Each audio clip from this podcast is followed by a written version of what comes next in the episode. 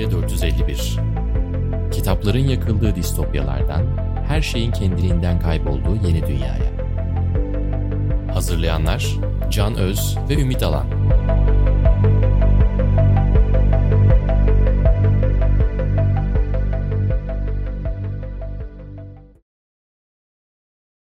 Merhaba, Yeni Medya 451'in yeni bölümüne hoş geldiniz. Bu bölümde ben Can Öz, karşımda Ümit Alan. Konuğumuz sevgili Mirgün Cabas. Hoş geldin Mirgün. Merhaba, hoş bulduk. Bugün televizyon haberciliği ve yeni medya üzerine konuşacağız. Bunu Mirgün'le konuşmanın önemi çok büyük. Çünkü Mirgün'ün televizyon haberciliği alanında tecrübesi çok yüksek. Aslında zaten medya alanında genel olarak tecrübesi çok yüksek. Bir taraftan dergi yayıncılığı da yaptı, gezi programları da yaptı. Ama aynı zamanda NTV'de sanıyorum Hakkı Devrim'le beraber başlayarak ondan beridir de çok sıklıkla farklı farklı habercilik programları da yaptı. Ve o NTV serüveninin ardından başka yerlerde bir takım teşebbüsler var. Şimdi bugün de Gain Medya'da aslında yeni medyanın önde gelen ve en parlak platformlarından bir tanesinde televizyon haberciliğine çok yakın bir formatla ama çok yeni bir iş yapıyor. O yüzden çok doğru bir kesişim diye düşündük ve bir günle bunları konuşmaya karar verdik. Teşekkür ederim dışarıdan bakıldığı zaman nasıl görüldüğünü merak ediyordum. Böyle görünüyormuş. Dışarıdan çok daha fazla şey görünüyor da ben en azından evet. bir odakladım şey kısmına. Yoksa işin içinde tabii beraber çıkarttığımız eski Türkiye'nin son senesi 2001 kitabını da yazdım. Beraber hatta çalışmıştık. Çok güzel kitaptı. Çok güzel kitap. Sağ olun. Evet. Teşekkür ederim. Eksik olmayın. Şimdi o zaman sorulara geçiyoruz. Buyurunuz. Yani benim için tuhaf çünkü genelde Mirgün bana soru soruyor. Evet, benim evet. şu anda Mirgün'e soru soracak olmak çok Tuhaf geldi ilk önce. Acıma abi. Acımadan sonra. O, o da o, o biraz Bildiğim daha... yerden sorun. Çalıştığın yerden gelecek inşallah. Şimdi hep genellikle şöyle bir laf geçiyor. Televizyon öldü deniyor. Bu yeni medya ile birlikte artık televizyon diye bir şey yok. Böyle bir sınıflandırma yapılıyor. Bu Harvard Üniversitesi'ne bağlı Nieman Lab diye bir laboratuvar var, gazetecilik laboratuvarı. Orada da her sene bir öngörüler yapılıyor. Onun sanıyorum 2018 yılında Hüseyin Derakşan diye bir araştırmacı demişti ki televizyon kazandı. Aslında ölmedi. Çünkü internet önceden okuduğunuz bir şeydi. Artık izlediğiniz bir şey olacak demişti. Şimdi sahiden sonunda televizyon kazandı diyebilir miyiz sence? Televizyon değilse bile video kazandı. Televizyonla videoyu aynı şey olarak görmemek gerekiyor. Çünkü televizyon belli bir yayın formatı. Ama video dediğiniz şey bir içerik. Dolayısıyla evet video kazandı ama zaten videonun kazanacağını eninde sonunda kazanacağını biliyorduk. Yani televizyon gibi renkli, sürükleyici, heyecanlı bir içeriğin sadece bir takım haber siteleriyle e, yer değiştiremeyeceğini biliyorduk. Dolayısıyla videonun kesin bir galibiyetinden söz edebiliriz. E televizyon aslında bir video taşıyıcısı, video içerik taşıyıcısı. Dolayısıyla içeriğin kazandığını yani video içeriğinin kazandığını söyleyebiliriz. Videoda e, televizyonda mutlak bir yenilgiye uğramadı. Bugün bakmayın biz fazla çok fazla yeni medyaya odaklandığımız için belki tamamını görmüyor olabiliriz ya da görmek işimize gelmiyor olabilir ama televizyon dediğimiz alet hala yaşıyor. O format, o içerik, o yayıncılık biçimi hala yaşıyor. Belki bizim günlük ilişki kurduğumuz insanlar çok fazla izlemiyor olabilirler. Evet. Ee, sen, ben, o gibi insanlar izlemiyor olabilirler ama özellikle belli yaş grubunun üzerindekiler, eğitim seviyesi biraz daha aşağıda olanlar, belli sosyoekonomik seviyenin dışında olanlar falan hala televizyonu çok ciddi olarak kullanıyor. Bunu bir reklamcı olarak da sen en iyi ölçüyorsundur. Bunun metrikleri en çok senin önüne geliyordur diye düşünüyorum. Evet, geliyor yani televizyon hala çok önemli. Belli yaş grubunda değil aslında birçok yaş grubunda zaman zaman yükseldiği yerler var. Ben genellikle ama kendi deneyimimde annemlere aile ziyaretine gittiğimde televizyon diye bir şeyin hmm. varlığını hatırlıyorum. Yani bizim evde hemen hemen hiç açılmayan bir şey. Evet ben de öyle. Yani evdeki televizyonu monitör olarak kullanıyorum. Plat bir takım platformları evet. izlemek için. Peki o zaman buradan Türkiye'ye gelirsek. Türkiye'de geleneksel medyanın serüveni yeni medyaya karşı aslında çok siyasi, çok müdahalelerle dolu bir serüven. Hatta sen de NTV'de de bunun bir kısmını yaşadın. Siyaset bu kadar müdahale etmeseydi, sermaye bu kadar korkutulmasaydı, geleneksel medya Türkiye'de özgür, tamamen özgür, olağan bir serüven yaşamış olsaydı bugün Türkiye'de sence televizyonculuk ne durumda olurdu? Televizyonculuk yeni medya karşısında bu kadar zemin kaybetmemiş olurdu. Sadece televizyonculuk değil, geleneksel medyanın tamamı yani dergiler, gazeteler de bunun içinde. Çünkü tamam bütün dünyada yeni medyaya doğru bir akış vardı. Yeni medya zemin kazanırken geleneksel medya zemin kaybediyordu. Ama Türkiye'de bu olağanüstü bir biçimde oldu. Çünkü bu süreci hızlandıran ve çarpan etkisi yaratan bir başka faktör de bu medya kuruluşlarının özellikle haber tarafında hmm. inandırıcılığını kaybetmiş olmaları, itibarlarını kaybettirmiş olmaları, fonksiyonlarını yitirmiş olmaları. Dolayısıyla sizin yıllar boyunca televizyonda, ekranda izlediğiniz içerikler, formatlar, televizyon şahsiyetleri ortadan kalktığı zaman yaptığınız iş sorgulanır hale geldiği zaman ve propagandadan ibaret hale gelmeye başladığı zaman doğal olarak izleyici kaybettiniz. Bunun yerini de yeni medya aldı. Ama bu da bir sorun çünkü aynı güçte, aynı organize olma haliyle çıkmadı yeni medyada habercilik fonksiyonu karşımıza. Bunu birazdan da konuşuruz isterseniz. Ama Mesela televizyonların zemin kaybetmesi sadece haber alanında da olmadı. Şimdi bizim televizyonlarımızda şu an ne yayınlanıyor? Dizi yayınlanıyor değil mi? Yani akşamları evet. dizi yayınlanıyor. Bütün gündüz uzun diziler yayınlanıyor. Ve gündüz kuşaklarında da işte bir takım kadın içerikleri dediğimiz reality show benzeri adını koymanın zor olduğu içerikler yayınlanıyor. Dönün geriye bu ülkede ana haber saatlerinden sonra gecenin bir saatinde tartışma programları yayınlanırdı. Show, eğlence programları yarışmalar. vardı, yarışmalar vardı. Bütün bunlar sadece dizi formatı çok güçlü olduğu için ortadan kaybolmadı. Ciddi bir siyasi baskı olduğu için de ortadan kalktı. Ya herkes daha yeni örnek. Maske sen kimsin yarışması. Doğru. Şimdi Hı. çılgın gibi tutmuş, deli gibi izlenen bir format. Dizi tahakkümünü kıracak bir şey belki. Yani kırmanın işaretlerinden biri olabilecekti. Ne oldu? Paganlık dediler ya. Yani şimdi bundan daha öte bir siyasi baskı biçimi düşünebiliyor musun? Kaldı ki paganlık olsa ne olur? Ne olur? Palas Pandras yayından kaldırdılar. Dolayısıyla sadece haberleri değil işte eğlence formatlarını da dizginleyen, iyi diş eden bir anlayışla karşı karşıyayız. Tabii, e, tabii böyle yani... olunca adam onu değilse onun muadili sayılabilecek ne varsa ya da onun yerini tutabilecek ne varsa onu gidip başka yerlerden izlemeye çalışıyor. Çok haklısın yani. Evet. Düşünsene yılların aslında belki de apolitik kalma konusunda rekortman programlarından bir tanesi. Beyaz Show. Gelen evet. bir telefon üzerine yayından kaldırıldı. evet. evet. Yani şovun yapabileceği hiçbir şey olmayan bir konu üstelik bu. Yok, ee, yani artık kendini ayakta tutması hiç mümkün olmamış oldu. Herhangi bir programın hani Okan Bölge'nin programlarını vesaireyi geçiyorum. İmkansızlaştırıldı evet. gerçekten. Yeni medya bir de çözdü. Mesela ben şey eylemlerinin yapıldığını hatırlıyorum 2010'lu yıllarda. Yerli dizi yersiz uzun diye oyuncuların, yönetmenlerin isyan ettiği bir dönemi hatırlıyorum. Ama yeni medya gelince artık... O zamanlar 60 ila 90 dakika arasıydı diziler bu arada. Şimdi 150 dakika. 150 dakika ama en azından onu yapmak istemeyenler artık kendilerine bir zemin buldu. İster akış platformlarında. Akış mı diyoruz, streaming mi diyoruz? Bunu her hafta tartışıyoruz. Akış evet. mı streaming mi? Ne diyorsun sen?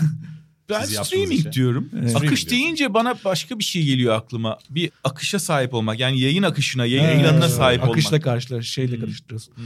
Yani o zaman şeye geçelim tam da o şeyde. Bir araştırma inceledim. O araştırmaya göre Google aramaları, işte bu akış streaming platformlarının izlenme saatleri, bu YouTube videolarının izlenme saatlerinin hep aynı saatlerde yükseldiği gözüküyor. Google Trendlere falan bakınca o saatler yine bizim önceden prime time dediğimiz saatler. Yani hakikaten insanlar prime time'da yeni medya izleyicisi ise yeni medyada, geleneksel medya izleyicisi ise geleneksel medyada buluşuyor. Ee, ama inanılmaz da bir her şeyi tutundurmak çok zorlaşıyor. Çünkü evvelden birkaç tane kanal rakip vardı. Şu an sonsuz bir havuz var. İşte bu dikkat payı rekabeti. E, bu dikkat rekabeti e, kaliteyi arttırması beklenir bunun yani. Çünkü dikkati daha fazla çekmek için bu gerçekleşiyor mu sence? Çok fazla gerçekleştiğini düşünmüyorum. Çünkü kalite dediğin şey aslında izleyenin kalitesiyle doğru orantılı bir şey. Sen karşındaki kitle kimse biraz onu dikkate alarak yayın yapıyorsun. Aslında bakarsan bu algoritmalar meselesi bu durumu da çok körükleyen bir şey oldu. Çünkü ee, senin bir vizyonun var ve bunu hayata geçirmek istiyorsun ve kafanda bir kurgu yapmışsın. Bunun iyi olacağını, izleneceğini düşünüyorsun ve bu programı yapıyorsun ve yayınlıyorsun. Şimdi rating öncesi zamanda bu çok daha kolaydı. Rating sonrası zamanda da sen onun bir şekilde ekonomisini kuruyordun. Gününü, saatini ayarlıyorsun. Evet. İçinde bir takım ayarlamalar yapıyorsun ve işte bin bir emek vererek ve duyurarak gerçekleştirdiğin bir programı yayına sokuyorsun ve onun arkasında duruyorsun bir süre Hı-hı. tamam mı? Şimdi Hı-hı. bu algoritmalar ya da ölçümler bilgiler sayesinde sen anlık olarak işte kim izledi, ne zaman izledi, kaç dakika izledi, kaç defa da izledi bilgilerine sahip oluyorsun. Dolayısıyla artık bir de ürün de çok fazla olduğu için bir şeyle bir yapımla bu kadar çok uğraşmıyorsun. Buna o kadar çok emek harcamıyorsun. Dolayısıyla bu eldeki ölçümler, o veriler bir yandan da senin hani ya bunu yapsam iyi olur. Ben bunun arkasında dururum dediğin şeylerin arkasında durmanı zorlaştırıyor. Dolayısıyla yapımcının yükseltmeye çalıştığı içerik kalitesi de tamamen izleyicinin ortalama zevkine mahkum olmuş oluyor. Onunla sınırlanmış oluyor. Mesela şu çok garip. Ben bunu Sokrates dergiye yazdığım bir yazıda da anlatmıştım. Bugün sokakta birini çevirip desek ki ben dahil bir artistik buz pateni sporcusu tanıyor musun desek ben de cevap veremem. Sokakta kimse de cevap veremez ama 80'lerde aynı soruyu sorsak herkes Katarina Witt diyecekti. Tabii Deniz Ee, Billman diyecekti. Birkaç kişi birkaç isim söyleyecekti. Çünkü TRT onu yayınlıyordu. Prime time dediğimiz saatte. Tek kanal. Ne yapacaksınız? Alacaksınız. Şu anda ama öyle bir şey yok. Herkes kendi algoritması nereye götürürse oraya doğru gidiyor. Bu da bence kaliteyi arttırmıyor. Evet izleyici hakkında Evet. o kadar çok şey bilmek de iyi değil aslında. Yani kaliteyi artırmak adına maalesef değil. Yani ama izleyicinin sonuçta kalitesi düşük olduğu için zaten burada yapacak bir şey yok. O yüzden biz maalesef izleyiciyi tanımadan bu farkındalık yoksunluğunda yanlışlıkla daha iyi işler yapıyormuşuz mu demek istiyorsun? Vallahi öyle ya. Yani şey orada az bilmek iyiymiş. Yani Evet. kalite ne yükselir? Hani biraz daha iyi ışık kullanırsın belki. Biraz daha iyi kameralarla çekersin filan. Teknolojiye yatırım yaparsın ama onun dışında içerik kalitesi maalesef izleyiciyi tanıdıkça ya da işte rekabet arttıkça yükselen bir şey değil. bir şey değil. Peki sosyal medyaya ve haberciliğe bu kadar girmişken bir başka soru daha sorayım sana. Bu sosyal medyada haberler tabii sürekli flash haber olarak, anlık olarak yayılıyor. Hatta belli başlı kritik olaylarda işte bu orman yangını veya deprem gibi herkesin anlık habere çok muhtaç olduğu anlarda sosyal medya haberleri hayatımızı esir alıyor. Zaten sosyal medyayı meşhur eden de aslında hatırlarsın Arap Baharı'ydı. Bunun bir benzeriydi. Medyanın biraz yetişemediği anlardı. Şimdi sosyal medyanın bu kadar haberde öncü bir e, ihtiyaç olduğu bir yerde bu sizin için yani bir derleme ve saati olan bir haber programı yapan bir ekip için motivasyon kırıcı oluyor mu yoksa başka bir alan mı yaratıyor? Nasıl etkiliyor sizi? Valla ben sanki hiç sosyal medya yokmuş gibi yayın yapıyorum. Çünkü eğer onu kafaya takarsam benim algoritmam bozulacak bu defa. Dolayısıyla karşımdaki insanların anlatacağım şeylerden haberdar olmadığını varsayarak e, hazırlıyorum yaptığım içeriği. Zaten sosyal medyadan haber takip etmek aslında bakarsan çok yorucu ve yıpratıcı bir şey.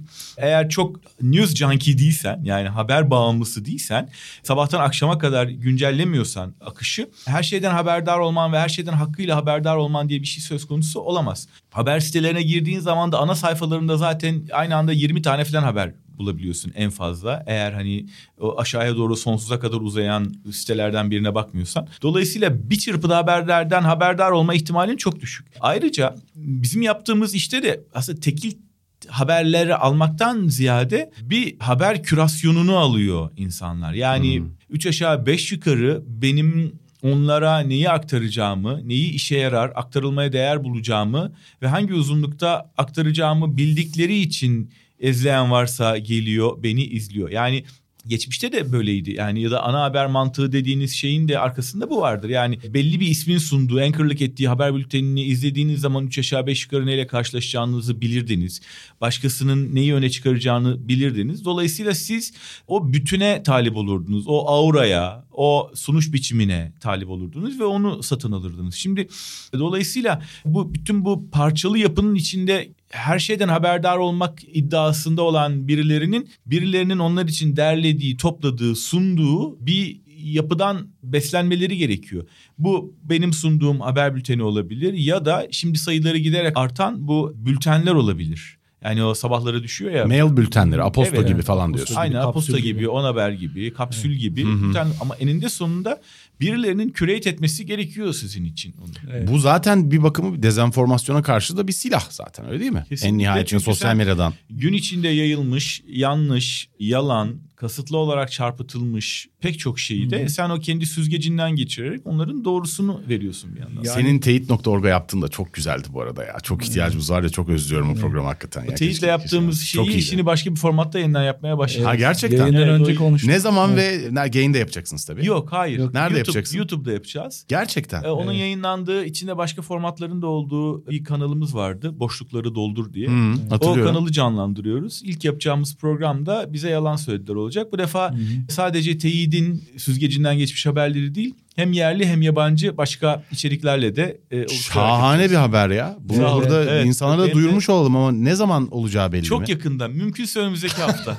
Evet. O Çok kadar yakında yakın. hakikaten yani podcast çıktıktan Şey olarak birkaç gün da sonra. buraya mekan olarak da çok yakındaymış. Çok güzel. Çekim yapılacak yer. Ya bu kürasyon meselesine döneyim ben tekrar. O hakikaten önemli bir konu çünkü Türkiye'de bence yazılı basını bitiren de o. Yani siyasi baskının yanı sıra yazılı basının yeni medyaya uyumlanamamasını sağlayan da o. Yani ben çocukluğumda şöyle bir şey hatırlıyorum. Sahne hatırlıyorum. Pazar günleri biz çocuklar apartmanın içinde gazeteleri değiş tokuş ederdik. Benim babam Hürriyet okurdu. Ben Hürriyet'i Bedri amcaya çıkartırdım. Bedri amcadan Milliyet'i alırdım. Babama getirirdim. Başkasından Milliyet'i götürür Cumhuriyet'i alırdım falan. Bütün apartman bütün gazeteleri ayrı ayrı okurdu. Çünkü ayrı ayrı okuma motivasyonu vardı. Şu anda o kayboldu. Çünkü bütün internetteki haber sitelerinin hepsi, aynı, haberi. Başlıkları bile aynı. Başlıklarına kadar aynı haberi veriyor ve sonra da bundan bir gelir modeli yaratabileceklerini düşünüyor. İşte burada tıkanıyoruz. İşte Amerika'da bütün bu tartışmalar yapıldıktan sonra bunun üzerine nasıl çıkarız noktasına gelip Post News Journalism diye bir şeyden bahsediyorlar son zamanlarda. Türkçe'ye bunu haber sonrası gazetecilik diye çevirebiliriz. Haber sonrası derken haber ötesi demek lazım aslında. Yani haber haber aynı ama üzerine bir kurgu içerik koymak. O kurgu içerik biraz mizah katmak. Kurgunun yanı sıra birazcık sunumunu farklılaştırmak gibi. Bu konuda benim mesela en önemli örneklerden bir tanesi Hasan Minaj. En, e, önceden Netflix'teydi. Şu anda Apple TV'ye transfer oldu. Başarılı buluyorum. Sen bu tarz sunum hakkında ne düşünüyorsun? İleride böyle bir şey Çok yapmayı beğeniyorum. musun? Çok beğeniyorum. Bu sunumu yapmak için ama özel yeteneklere de sahip olunması gerektiğini düşünüyorum. Yani bir sahne performansı e, yapabilecek donanıma sahip olmanız gerekiyor. Hasan Minaj Hasan Minaj'a baktığın zaman Evet. onu da görüyorsun. Yani hakikaten bir sahne performansı sergiliyor. orada. Ama Hmm. oradaki mesela post news journalizmi bir parçalarını ayırarak üzerine konuşmak isterim. Çünkü hı. Post news dediğiniz zaman hani news'un artık yani haberin bir anlamda geride kaldığı, işlevsiz hale geldiği, onun üzerinden atlandığı e, bir tanım anlıyorum ben. Ama hani news olmadan zaten journalism olmaz. Post ya da journalism olmadan news olmaz. Dolayısıyla onun ötesine geçemezsin. Onun için ben burada post news'u şöyle anlıyorum. Bir post production'mış gibi algılıyorum. Yani Evet. news yapılıyor. Onunla temel e, haber alma işlevini görecek olan kitlenin işi bitiyor. Sonra o haberi alıyorsunuz. Ona bir takla attırıyorsunuz formatla. Evet. Dolayısıyla hani onu post news hani post produced news olarak algılıyorum ben. E, nitekim yapılan da o. Yani o haftanın öne çıkan bir tane hadisesini ya da birkaç tane hadisesini alıyor. Bunu bir kurgunun içine yerleştiriyor. İşte şakalarla, ondan sonra yorumlarla, onunla ilgili çıkmış haberlerle, kimi zaman animasyonlarla. Evet. Bugün Hasan Minaj'ın bir şey ilk bölümüne baktığınız zaman Trump'ın bir tane e, bir vücuda Trump kafası koymuşlar. Trump işte orada bul karayı al parayı oyunu oynatıyor sözde. Ee, ve işte kartlar açılıyor. Bilmem. Bayağı hani grafik bir şey yapmışlar orada. Şimdi Evet. bütün bunları bir araya getirip haberi yeniden satmanın üzerine yorum koyarak satmanın bir aracını geliştirmişler. Kötü bir şey mi? Hiç kötü bir şey değil. Çok da eğlenceli bir şey. Ama hıza oynuyor burada da. Yani süratli süratli süratli sürekli bir takım esprilerin arka arkaya geldiği stand-up izler gibi yakalamaya çalıştığınız sonunda ben ne izledim ya diye bitirdiğiniz bir şey var aslında karşınızda. Ama okey yani sonuçta bir bir eğlence formatı olarak Hı. hiç kötü değil. İçinde haberin olduğu bir eğlence formatı. Ona da hiçbir itirazım yok. Keşke benim de yeteneklerim olsa ve Hı. hakikaten haber konusundaki hani tecrübemi öyle bir alanda değerlendirebilsem. Yetenekle beraber tabii bir ekip metin yazarları, Tabii, büyük şüphesiz. bir prodüksiyon vesaire falan da gerekiyor. Evet. O zaman yine bu haberin kürasyonundan devam edeyim. Gain'de yaptığın haber programında uzmanlaşmaya önem verdiğini görüyoruz. Yani her gün en azından e, bir tane uzman konuk üzeri uzman konukla sohbet var. E, Ama yeni medya çağında aslında uzmanlaşma gazetecilikten uzaklaştı. E, İnternet editörü altında bir kişi önceden sağlık muhabirinin, dış politika muhabirinin, ekonomi muhabirinin yaptığı işi bir kişi yapmaya çalışıyor ve iş giderek kopuyor. Bir uzmanlaşmayı yeni medya bitirdi diye kolayca kolaycılık yapar mıyız böyle bir şey söylersek? Ay uzmanlaşmayı eski medyanın bitirilmiş olması bitirdi. Yeni medya az önce dediğim gibi tek başına bunun sebebi değil. Artık haber kanalları, gazeteler itibarsızlaşınca ekonomik olarak da küçülmek ve her şeyi daha fazla masa başından ve daha az insanla daha çok stüdyodan halletmek zorunluluğu ortaya çıktı. Öyle olunca bundan 10 yıl önceki muhabir sayısı belki de üçte bire düştü. Yurt çapındaki muhabirlerin sayısı azaldı. Yani bugün dünyanın belli başlı merkezlerinde muhabir istihdam eden kanal sayısı kaçtır acaba? Yani NTV'de bizim zamanında hani Arjantin'in Avustralya'ya kadar Afrika'dan ne bileyim işte Tayland'a kadar pek çok yerde düzenli olarak çalıştığımız insanlar vardı. Bunların bazıları kadroluydu, bazılarıyla telif anlaşmamız vardı ama çok geniş bir haber ağımız vardı. Yurtta ajansların yanı sıra kendi bürolarımız ve hemen her ilde bir ses çıkarabilecek, haber aktarabilecek muhabirimiz vardı. İstanbul'da Avrupa yakası için ayrı, karşı için ayrı muhabirlerimiz ve hatta ofisimiz vardı. Hmm. Yani Ankara'da işte diplomasi, güvenlik, adalet, Hmm, ondan sonra vesaire maliyetler. bir sürü muhabbet Evet. muhabir var. Yani her alanın uzmanı vardı. Şimdi tabii ekonomisi kalmayınca bu işin gazeteler için de aynı şey geçerli. Önce eğitimle sağlığı birleştirdiler. Sonra diplomasiyle güvenliği birleştirdiler. Ondan sonra filan işte polisle adliyeyi birleştirdiler. Ve sonra da işte hani hepsini tekrar tekrar birleştirdiler. Evet. Ama oradaki asıl sorun tabii şey onun yerini alan ya da alma iddiasında olan yeni medyanın sermaye ve örgütlenme açısından çok zayıf olması. Bugün en gelişmiş, en palazlanmış haber sitesinin bile imkanları çok kısıtlı. Çok azının muhabiri var. Pek çok işi masa başında halletmek zorunda kalıyorlar ve maalesef bağlı olduğunuz kaynaklar ajanslar. Ajans kim? Anadolu Ajansı'yla Demirören Haber Ajansı. Tabii. Bunlardan haber almak zor. Ufkunuz dünya ve Türkiye ufkunuz hadi dünya demeyeyim de Türkiye ufkunuz bunların filtresinden geçmiş haberlerle kısıtlı. Dünyada gene işte hani Reuters, AFP'ye, AP'ye Hmm. falan bakabiliyorsunuz. Ama böylesi bir ortamda işte bir sürü faktör birbirini besleyerek bu kısırlığı doğuruyor. Yani doğru. Zaten Suriye'den haberlerin gelmemesi veya Suriye'den başka kaynaklardan haber getirenlerin yer yer terörle yargılanmaları falan gibi abuk subuk meselelerden zaten hiç haber alamaz olduk. Yani Burada- bugün gene bak işte şeye Ukrayna'ya muhabir gönderenler yine haber kanalları. Yani NTV'ye Tabii. baktım bugün. NTV muhabiri Ukrayna'daydı. Kiev'deydi galiba. Mirgin bu kadar NTV'den bahsetmişken biraz NTV ile ilgili bir iki tane soru sormak istiyorum Tabii. sana. Gezi'den sonra, Gezi olaylarından sonra müdahaleler oldu. Bir takım insanlar gönderildi. Bir takım iktidar adına orayı denetlemek amaçlı bir takım insanlar oraya gönderildi. Dahil edildi kadroya. Ve NTV gözümüzün önünde aslında yok edildi. Bunlar olmasa medyanın tamamı açısından değil sadece NTV açısından merak ediyorum. Sence bu, bugün nerede oldu NTV? Vallahi uzayda olurdu. Metaverse. iyi anlamda iyi anlamda uzayda olurdu. Çünkü işte yani sözünü ettiğin zamana kadar geçmiş 10-15 yıl içinde NTV'nin hem sermaye yapısı hem işte kurucuları, e, içindeki insanlar, edindiği tecrübe, donanımı, hem teknik donanımı hem işte bilgi ve tecrübe donanımıyla baktığın zaman eriştiği yer belli. Dolayısıyla o sermayeye ve o çalışanlara müdahale edilmemiş olsaydı bugün sadece televizyonda değil işte dijital alanda da dönüşümü gerçekleştirmiş, dijital kaynaklarından da para kazanan, ciddi içerik üreten, e, ürün çeşitliliğini artırmış ve çok güvenilir ve öncü bir yer olacağından hiç şüphem yok. Hani yaptıklarımız yapacaklarımızın teminatıdır bir şey. Çünkü hani inanılmaz bir şey. Olağanüstü bir şey. Yayın hub'ıydı yani Evet. o medya grubu. Yani işte içinde yayın evi de vardı, dergi grubu da vardı, radyo grubu da vardı. İşte ilk haber sitelerinden birini de kurmuştu. Ve eminim bugün hani hangi yeni platform varsa ve yani onun en iyi temsilcilerinden biri olurdu ve içeriğini de en zengin ve çağdaş ve güncel şekilde doldururdu. Yani o zaman hala işte hani muhtemelen buz patenindeki yeni isimlerden daha çok haberdar olmak için bir zeminimiz olurdu. Peki şey yine de bana çok ilginç geliyor. Bugün Türkiye'de yeni medyada çok alanda figürler, yeni insanlar, yeni karakterler, yeni kahramanlar, yine ekran yüzleri çıkıyor. E, habercilikte bu durum böyle değil gibi. Habercilikte hala tabii ki yeni figürler var, yeni girişimler var, yeni yayınlar, yeni platformlar var ama en çok izlenenler, en çok söz sahibi olanlar hala geleneksel medyanın ekran yüzleri. Sen de bunlardan zaten en önemlilerinden birisin. Buna katılıyor musun ve katılıyorsan neden böyle? Yani diğer alanlardaki gibi değil de habercilikte neden yeni yüzler pek çıkmıyor? Şimdi bu bir formasyon meselesi ve formasyonu da aslında işin başında alıyorsun. Yani okulda falan da almıyorsun. İş yaparak öğrendiğin bir iş bu. Ve çok uzun süre yapman gerekiyor işi öğrenmen için ve belli koşullar altında yapman gerekiyor. Şimdi o koşullar altında bunu yapma imkanın yoksa da sen tek başına çaba gösterip ben bu işi yapacağım diyerek bu olgunluğa erişemiyorsun. Bu sözünü ettiğin isimlerin her birinin ekranda çok fazla kilometresi var. Geçir, ekranda geçirdikleri yıllarca sürmüş bir mesai var. Dolayısıyla bu işin nasıl yapılacağını biliyorlar.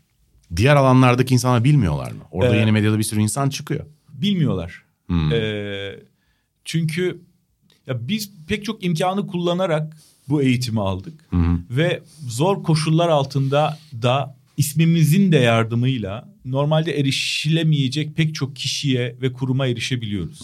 Dolayısıyla ben kendi adımı vererek birini yayına davet ettiğim zaman bana nerede yayına çıkacağını bile sormuyor çoğu. Benim yayınıma geleceğini biliyor. Yani platformda mı, kanalda mı, e, işte YouTube'da mı çok fazla umursamıyorlar. Ama yeni ortaya çıkan insanların böyle bir derdi var. Bu çok normal bir şey gibi geliyor bana. Yani çünkü işte hani güven oluşturmanız gerekiyor, bir reputasyonunuz olması gerekiyor filan. Ama daha büyük bir sorun var burada. Yeni medyanın yeni isimler, yüzler üretememesi bana biraz normal geliyor. Çünkü hakikaten çok bireysel çabalarla bir yere varmaya çalışıyorlar ve o dediğim gibi kolay değil. Ama asıl sorun şu an geleneksel medyanın yeni yüzler üretemiyor olması. Doğru. Yani son Evet. birkaç yılda sizin ya bu da çok iyi bir sunucu, çok iyi bir muhabir, çok iyi anlatan bir ekran yüzü dediğiniz kimse var mı? Yok. İsimlerini bilmiyorum ki. Ee, izlemiyorsun çünkü. Evet. İzlesen de emin ol Evet. yani böyle e, Yok gerçekten yok. Hiç yok yani. yok. Ya iyice dikkat çeken bir takım ama çok iyi vay be dediğim televizyonda. Çok az vardır ya da hani Yok. haklarını yemeyeyim ama yani. Sporda var ama habercilikte yok. Yani bu da geliyor, dönüyor, dolaşıyor aynı yere bağlanıyor. Çünkü televizyonlar artık bir cazibe merkezi olmaktan çıktılar. Yani işte gazetecilik, televizyonculuk okuyan insanların ya ben de şunun gibi gazeteci ya da anchorman ya da sunucu ya da muhabir olacağım diye özendikleri, kendilerine hedef aldıkları kimse kalmadı. Bakarak beğendikleri içerikler kalmadı. Dolayısıyla televizyon bir cazibe merkezi olmaktan çıktı. Ekonomik olarak da cazibe merkezi olarak çıktı. Eskiden de belki hani çok para kazandıran bir yer değildi ama işin ışıltısı pırıltısı uğruna pek çok kişiyi kendine çekiyordu, cezbediyordu. Şimdi öyle bir durum da yok. Dolayısıyla asıl sorun hani yeni medya bir şekilde yolunu bulur ama eski medya e, kendini besleyemiyor. Dolayısıyla yeni medyayı da besleyemiyor. Şimdi çocuklar YouTuber olmak istiyor artık. Evet, Yani o da influencer olmak aslında Evet, yani. influencer olup şey yapmak. Ama bu geleneksel haber kanallarında şu anda baktığımızda işte NTV dahil CNN hepsinde işin lokomotifi tartışma programları prime time'da. 4-5 tane kafa, 3-4 tane kafayı yan yana dizip tartışıp duruyorlar. İzleme yani ben izlemesem de izleyen bir kesim var. Ama YouTube'da ya da yeni medyada bunun hiç benzerini görmüyoruz. Acaba bu formatın yeni medyaya uygun olmadığını söyleyebilir miyiz sence buradan? Yani neden iyi bir tartışma programı yeni medyada yok? Ya aslına bakarsan iyi ki de yok. Güzel diyorlar. İyi ki de. Niye yok bilmiyorum. Eminim yeni medyanın dinamiklerine aykırı olduğu için yok. ya şöyle. İnşallah olmaz. İnşallah da olmaz. Çünkü zaten televizyonlarda yeterinden fazla var. Ve hakikaten benim de hiç sevmediğim, hiç izlemediğim yani ne sunucu olarak ne izleyici olarak ne yani işte bir hani bu işlere bulaşmış biri olarak uzağında durmak istediğim ve olabildiğince durduğum bir format. Hakan Bayraktar'ın Hande Fırat'ın falan hep beraber yeni medyada bir kanal açmaları gibi bir fikir sana cazip gelmiyor yani. Çok cazip geliyor. Eğer o, eğer orayı boşaltacaklarsa tamamen yeni medyada hepsi Sen hatta. yeni medyayı çöplük mü zannediyorsun ya? Yani çöplük bir tarafı var. Yok çöplüğü çok çok geniş bir çöplük olduğu kesin. Espri yapıyorum tabii ki var. Yani o yüzden iyi ki de yok diyorum. E peki o zaman şimdi senin bugün her gün habercilik yaptın hafta içi her gün habercilik yaptın. Gain'deki çalışmalara biraz geçelim. Burada yaptığınız işten önce Gain'in başlangıcına dair müsaadenle bir iki soru sormak Tabii. istiyorum. Gain ilk yayın hayatına girdiğinde bir takım eleştirilere konu olmuştu. Hatta biz de burada neymiş bu UX bölümünde de birazcık Gain'den de kısa bir bölümde bahsetmiştik. Özellikle dikey format gibi bir çalışma olmuş olması veya işte UX'in işte bir takım alışkanlıklara ters olması, fiyatlama gibi birçok konuda yoğun eleştiriler almıştı Gain. Ama bugün baktığımızda bunların hemen hemen hepsini tersine çevirmekte olduğunu görüyoruz. Ne oldu? Bu doğru bir analiz mi sence yoksa sen nasıl görüyorsun oradan? Gain'in şu anki gidişatını, yolculuğunu. Şimdi Gain çok özgün bir tecrübe. Bir kere mobilde başlamış bir uygulama. Çok hızlı hayata geçirdiğimiz 6 ay gibi bir süre içinde yani yazılımı, teknolojisi, altyapısı, işte içeriği dahil 6 ay içinde yayına başlamış bir platform. Dolayısıyla belli bir zamanlama hedefimiz vardı. Onu yakalamak için bir an önce yayına girmek istedik. Dolayısıyla bazı şeylerin yolda düzelmesini göze aldık. UX bunlardan bir tanesiydi. Dolayısıyla işte bir takım kullanışsız tarafları vardı. Ha biliyordunuz Fonksiyon aslında tarafları yani, göze vardı. aldınız. Yani başımıza bir şeyler, karşımıza bir şeyler, sorunlar çıkabileceğini biliyorduk ve dolayısıyla bunları yolda düzeltmeye karar verdik. Nitekim pek çoğunu da düzelttik. Yine aynı hızdan ötürü ve içeriği özgün bir yere oturtmak için çok fazla bugüne kadar yapılmamış bir içerik formatına başvurduk. Kısalara başvurduk. Kısa içerikleri çok tuttuk. Çünkü orada olabildiğince geniş bir kitlenin ilgisini çekebilmek için çok telden çalalım dedik. Dolayısıyla orada olabildiğince geniş bir yelpazeden kısa içeriklere yer verdik. Bir de tabii işte gerek Cem Aydın'ın gerek benim gerek işte Çınar Oskay'ın bir haber geçmişi olduğu için elimiz hep böyle doğrudan habere değilse bile insanla, hikayeyle, insan hikayeleriyle bağlantılı içeriklere ve formatlara da gitti. Dolayısıyla e, öyle içeriklerimiz de çok oldu.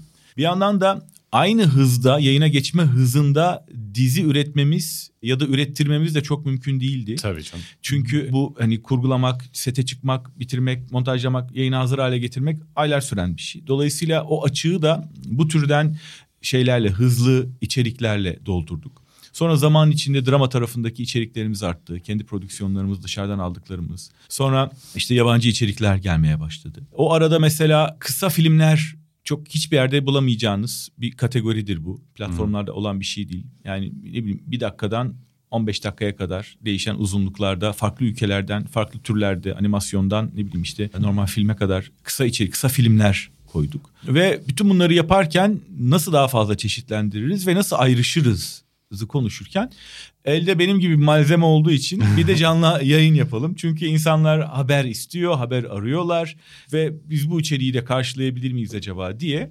tamamen oraya özgü, gain'e özgü, başka daha önce hiçbir yerde yapmadığım ve çok da yapılmamış Türkiye'de bir formatta haber bülteni koyduk. Sonra bunun e, sabah ayağı var bir tane de akşam ayağı olsun diye Duygu, Duygu Demirdağ geldi. E, zaten şeyler vardı her gün üç tane kısa kısa günü toplayan yine dikeyde formatladığımız, dikey ekran yaptığımız haber özetleri vardı. Onları da koyduk ve onları da koruduk. Dolayısıyla böyle haber içeriğine de cevap veren bir içerik yapalım dedik. Dediğim gibi bu içeriği çeşitlendirmek ve diğer platformlardan ayrışmak için e, başvurduğumuz bir yoldu. Haber kısmını koruyarak diğer o kısaları zaman içinde eleyerek oradaki üretim gücümüzü, kaynağımızı daha uzun içeriklere harcayarak içerik formatını güncellemiş olduk. Şimdi bizde ne var? Yerli diziler var, yabancı diziler var, kısa filmler duruyor, belgeseller var ve haber var. Ve bir de işte canlı yayınlar var. Aslında bayağı canlı televizyon kanalı formasyonu biraz. E başlangıçta akışımız da vardı. Tabii. Biz saat başı ya da her yarım saatte bir yeni içerik girdiğimiz bir akış mantığıyla girdik. Hı hı. Çok uzun sürede devam ettik biz ona. Sonra baktık ki o akışın yani bizim o kadar kendimizi zorlamamızın izleyicide bir karşılığı yok. Yani o gene istediği zamanda onu izliyor. O sadece bizde bir üretim disiplini getirdiği için başta işe yaramıştı. Çünkü ona da ihtiyacımız vardı. Çarkları hızlı döndürebilmek için içerideki üretimi ve doğrudan aldığımız üretimi belli bir raya ve hıza tempoya oturtmamız gerekiyordu. O da o işe yaradı. Ondan sonra daha fazla istediğimiz uzun içerikler gelmeye başlayınca biz de onlara ağırlık verdik. Kısaları iyice azalttık. Kısaların yerini alacak da belgeselleri bu defa devreye soktuk. Program departmanı kısa kısa içerikler yapmaktansa daha uzun belgeseller yapmaya ve yaptırmaya başladı. Dolayısıyla böyle kendi içinde bir organik bir dönüşüm gerçekleşmiş oldu. Çok sevindirici oldu bu tabii çünkü yani başta açıkçası biraz e, endişelenmiştim ya bu acaba ne olacak bu işte. Çünkü çok e, hayranlık duyduğum, beğendiğim insanların içinde olduğu bir iş ve çok güzel işler çıkıyor. Yani diziler de iyi, spot belgeseller de iyi, e, haberler de iyi yani sabahın onunda Türkiye'de nerede doğru dürüst haber izleyeceğiz kardeşim yani sonuçta. Bir de tabii Evet. şey etkili oldu. Biz şimdi dikey televizyon telefon ekranına göre e, Başlamıştınız. başladık. Sonra Mobil vazgeçtiniz aplikasyon olduğumuz için. Sonra tabii şey geldi. Web sitesini ve televizyon Tabii. aplikasyonunu hayata geçirdik. Dolayısıyla Kesmedi orada tabii o zaman artık. karar vermemiz gerekti. Yatay mı olacağız, dikey mi olacağız? Ama biz tabii şeyi hedeflediğimiz için, büyük ekranı da hedeflediğimiz için telefonda yatay ekran oluyor ama dikişleri televizyonda izlemek hiç zevk vermiyor. Dolayısıyla en sonuncusu canlı haberler olmak üzere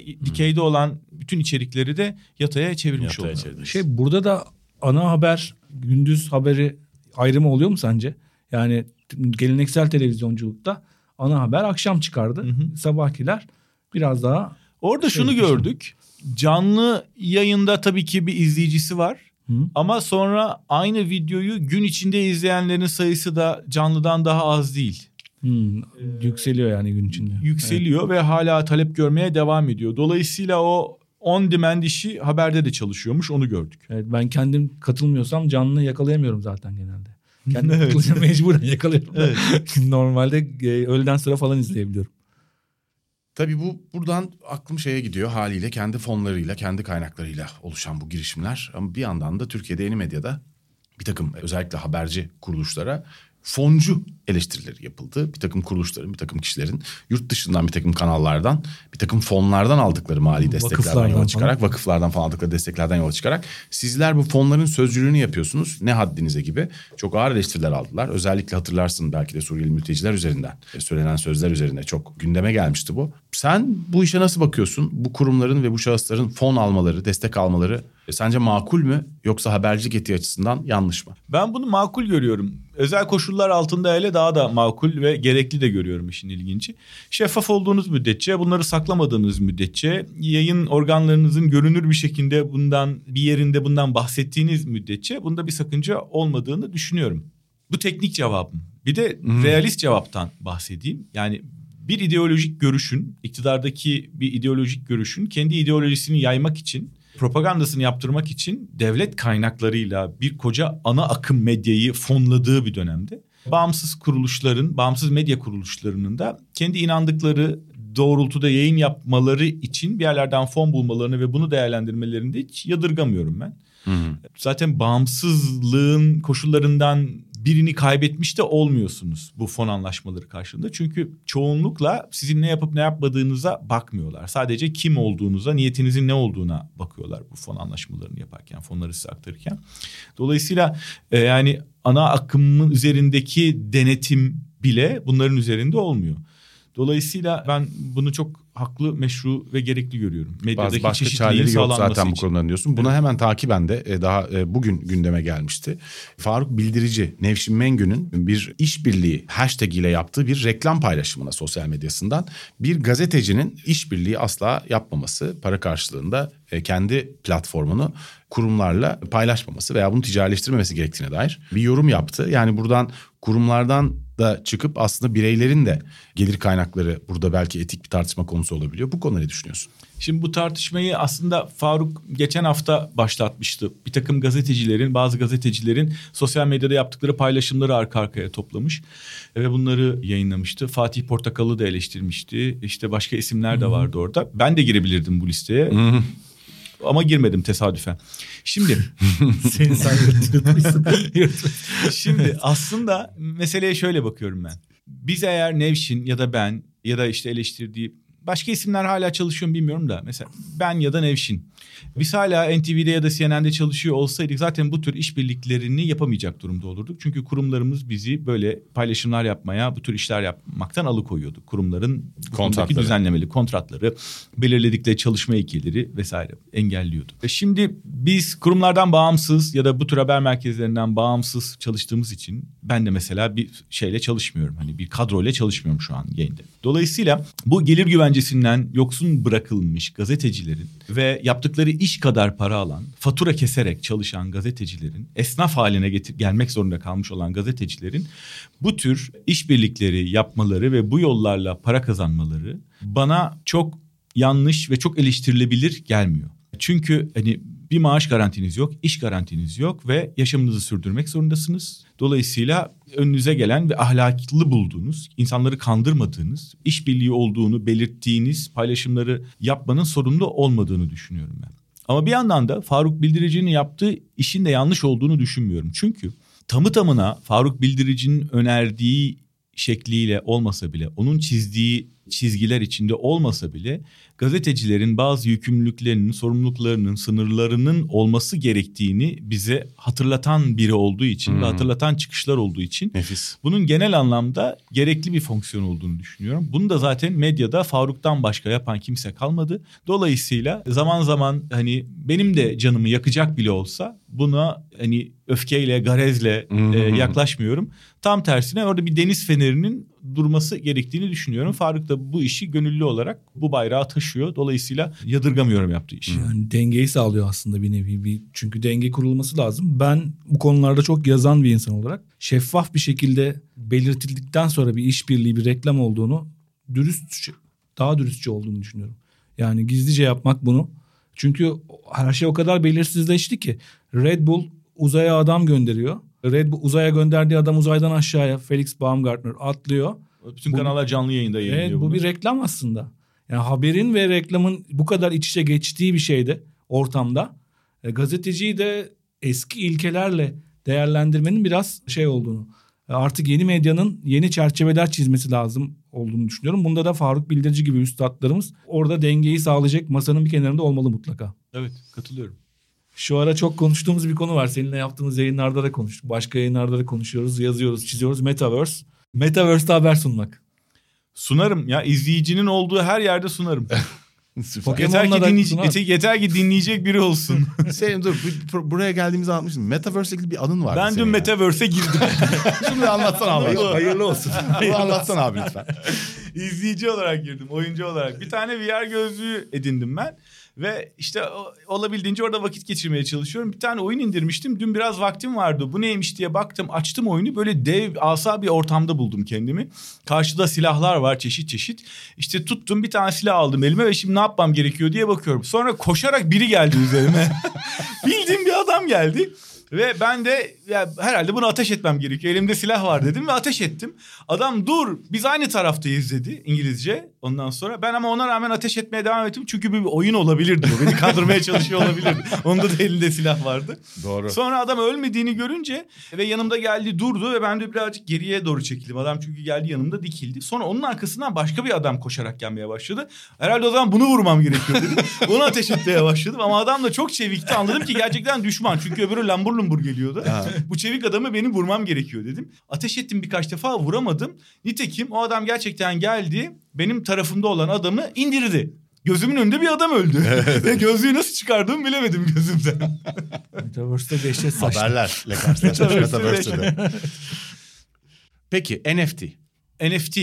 Onu şöyle açıklıyorum ben. Şimdi dünyada çok fazla para var. Yani çok parası olan insanlarda çok fazla para var ve çok parası olan çok fazla insan. var. Nereye harcayacaklar bu adamlar? Dolayısıyla bu insanlar satın alabilecekleri her şeyi satın aldılar. Elmas aldılar, ayakkabı aldılar, ada aldılar, gökdelen aldılar, uçak aldılar, arabalar aldılar, her şeyi aldılar. Dolayısıyla alacak ilginç bir şey kalmadı. Ve bu insanları memnun etmek için bir şey çıkarılması gerekiyor ürüne. Yani bütün logolar bilmem neler falan her şeyi yaptılar. Dolayısıyla bir dünyanın bir iz düşümünü yapmak gerekiyordu ki bir yerlerde insanlar sınırsızca para harcamaya devam etsinler. Dolayısıyla ben bunu bu ihtiyaçtan türemiş bir fırsat olarak görüyorum. Bir takım insanların bulduğu fırsat olarak görüyorum. Zenginler çok paralarını buraya harcıyorlar.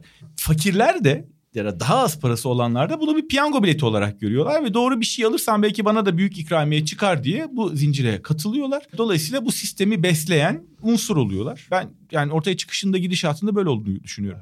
Peki kripto paralar hiç batırdın mı? Hiç batırmadım. Tam tersine çıkardım. Beni zengin etmedi ama en azından kendimi kötü hissettirmeyecek kadar bir şey tutturmaya, Peki, performans tutturmaya başardım. Teknolojiye hakim misin? Şov yapıyor musun etrafta işte? Hiç. Hodl'lar işte Kö- bilmem- köpekli mi aldın? biliyorum. Hodl'u Köpekli biliyorsun. almadım. Hayır ama yani millet atıyorum mesela bir Twitter hesabından insanlara kripto para tavsiyeleri falan vermeyi düşünmez misin? Çünkü genelde tavsiye verenlerin çoğu batırmış. Sen batırmamış biri olarak çoğunun üstündesin şu an. Ya orada birkaç tane terminoloji şey var. İşte destek noktası var, kırılma Tabii, var. tabii. E, Ondan sonra Evet. onları bildiğin zaman e, sallayabiliyorsun. Kimse sana dönüp ne Dört dedin buçuk sen? terminoloji ve Excel bilen e, teknikçi diye hesap açıyor. Ya ben hesabıma bile dönüp bakmıyorum artık. Anladım. Yani hani bırak şeyi takip etmeyi. Teknolojiye dair son bir konuda daha soracağım. Artırılmış gerçeklik. Tamamen gözlüğün ne kadar hafif ve şık olacağına bağlı. Ya bir moda olarak mı yoksa artırılmış gerçeklik mi buna bağlı? Yani gözünde Moda teneke sobaya benzeyen bir şeyle kimse dolaşmaz. Yani. Ondan önce çok şık olması gerekiyor ki ondan sonra fonksiyona bakılsın. Dün, Müthiş. dün Metaverse'e girmek için kullandım dediğin gözlük at gözlüğü gibi bir şey yani. Aynen Şöyle öyle. kocaman bir yapı. Onu kimsenin kullanacağını düşünmüyorum onu yani düzenli olarak. Programımızın sonuna geldik o zaman. Evet. Bir gün çok teşekkür ederiz. Çok hızlı, çok konunun üzerinden geçtiğimiz çok doyurucu bir program oldu. Eklemek istediğim bir şey var mı programı kapatmadan önce? Yok ben teşekkür ederim. Bu gevezeliklere kulak verdiğiniz, dinlediğiniz ve izleyiciye taşıma konusunda gayret gösterdiğiniz için. Rica ederiz. Öyleyse sevgili dinleyiciler Yeni Medya 451'in bu bölümünün sonuna geldik. haberciliği, televizyon haberciliğini ve yeni medyayı konuştuk. Bir dahaki bölümde görüşmek üzere. Hoşçakalın. Görüşmek üzere. Hoşçakalın.